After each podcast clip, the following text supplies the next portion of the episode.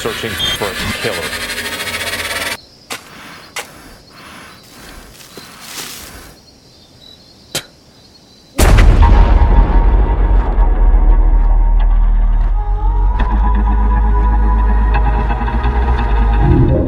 For authorities to confidently announce that there is a serial killer in the community, there must be a common theme and evidence linking the circumstances to one another. This is exactly what is currently happening in the city of Stockton. Stockton is in the northern San Joaquin Valley and the 11th largest city in California, as well as home to the state's oldest university. A community that can be described as incredibly diverse a beautiful melting pot. However, lately the community has been shook to their core upon hearing about the multiple murders in the area. When the authorities mentioned the murders being linked to one another, the frightened Stockton neighborhoods hold on to their families a little tighter at night. It began between April 2021 and September of 2022. The first murder that was linked occurred in Oakland on April 10th and is considered to be the perpetrator's very first victim. He was killed on Harmon Avenue at 4:18 a.m. His name was Juan Miguel Vasquez Serrano, 39 years old at the time, and died from gunshot wounds at the scene. The Oakland Police Department was alerted to the shooting by its shot spotter, which is a gunshot audio detection system. But by the time they arrived, the killer had fled. Even though this was considered the first victim, it was not until the Stockton police took over the case and linked it when they realized that Juan Miguel was indeed the first case that had the connecting evidence. Then not long after, on April 16, 2021 at 3:20 a.m., now in Stockton, a 46-year-old black woman who was living at a homeless encampment was inside her tent when she heard someone walking around outside. When she came out of her tent, she was approached by a man holding a gun. The perpetrator fired multiple gunshots and wounded the woman. She defended herself by lunging towards her attacker, and the shooter decided to lower his gun and flee the scene. She survived her injuries.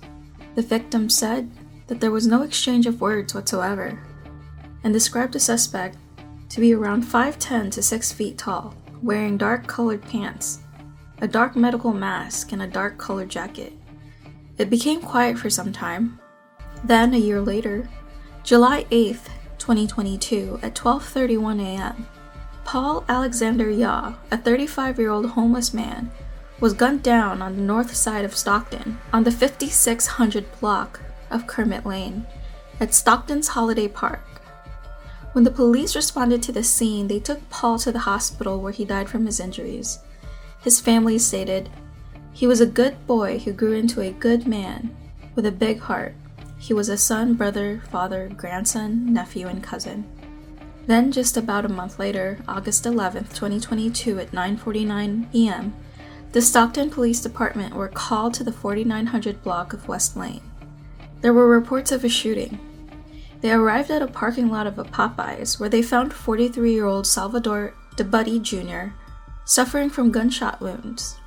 Salvador was a father, a musician, and graphic designer who had fallen on hard times and was without a home, camping by the Calaveras River. He died from his injuries at the scene.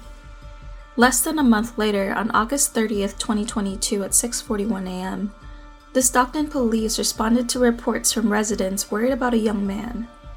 They arrived at an apartment complex in the 800 block of Hammer Lane where they found 21 year old Jonathan Hernandez Rodriguez shot dead inside of his car. His mother, Viridiana Rodriguez, who called him Johnny, has set up a memorial near the parking spot. His family is now looking to move out of the city, hoping to keep her daughter and the rest of the family safe. 22 days later, September 21st, 2022, at 4:27 a.m., Multiple people called 911 to report gunshots fired in the 4400 block of Manchester Avenue. The police arrived at the scene and found 53 year old Juan Cruz, who was shot on the sidewalk between a car and a fence of an apartment complex.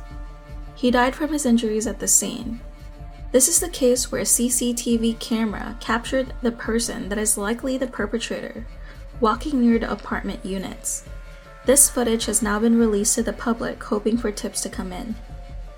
Less than a week later, September 27th at 1:53 a.m., multiple people reported a shooting around the 900 block of Porter Avenue. When the police arrived, they found 54-year-old Lawrence Lopez Sr. with gunshot wounds, and he passed shortly after. He was a musician who leaves behind six children. So, what are the circumstances that link these murders to one another? Well, most of the shootings happened in Stockton within just a four mile radius of one another. The woman who survived and was considered the very first attack in Stockton was located just south of the other five murders, despite the crime occurring about a year earlier. Another connection are the similarities of those being targeted.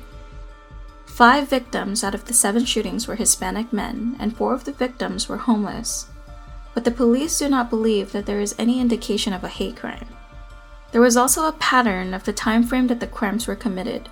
All accounts happened when it was dark, late at night, and in areas that are badly lit. The victims were also likely all alone and likely caught by surprise. However, these are all circumstantial evidence.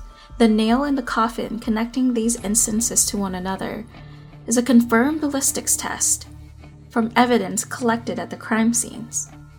Even though police did not say the shootings are linked to the same gun, Stockton Police Chief Stanley McFadden stated during a recent briefing on October 5th that he had no answer as to why the pistol went dormant for over 400 days, referring to the time between the second and the third attack. There are currently no suspects, but they are looking into persons of interest and released a video on October 4th hoping to receive tips on who the attacker could be. A $125,000 cash reward is offered to anyone who can bring information that leads to an arrest in any of the investigations. A tip line was recently opened for people to submit their information. The number is 209 937 8167, or you can email police tips at stocktonca.gov. They are also accepting any video surveillance evidence that can be helpful to the case, which you can send that to stocktonpdca.evidence.com. If you guys have any information regarding this particular suspect, please contact the police. Their information is down below. Thank you guys all for watching, and I'll catch you guys in the next upload.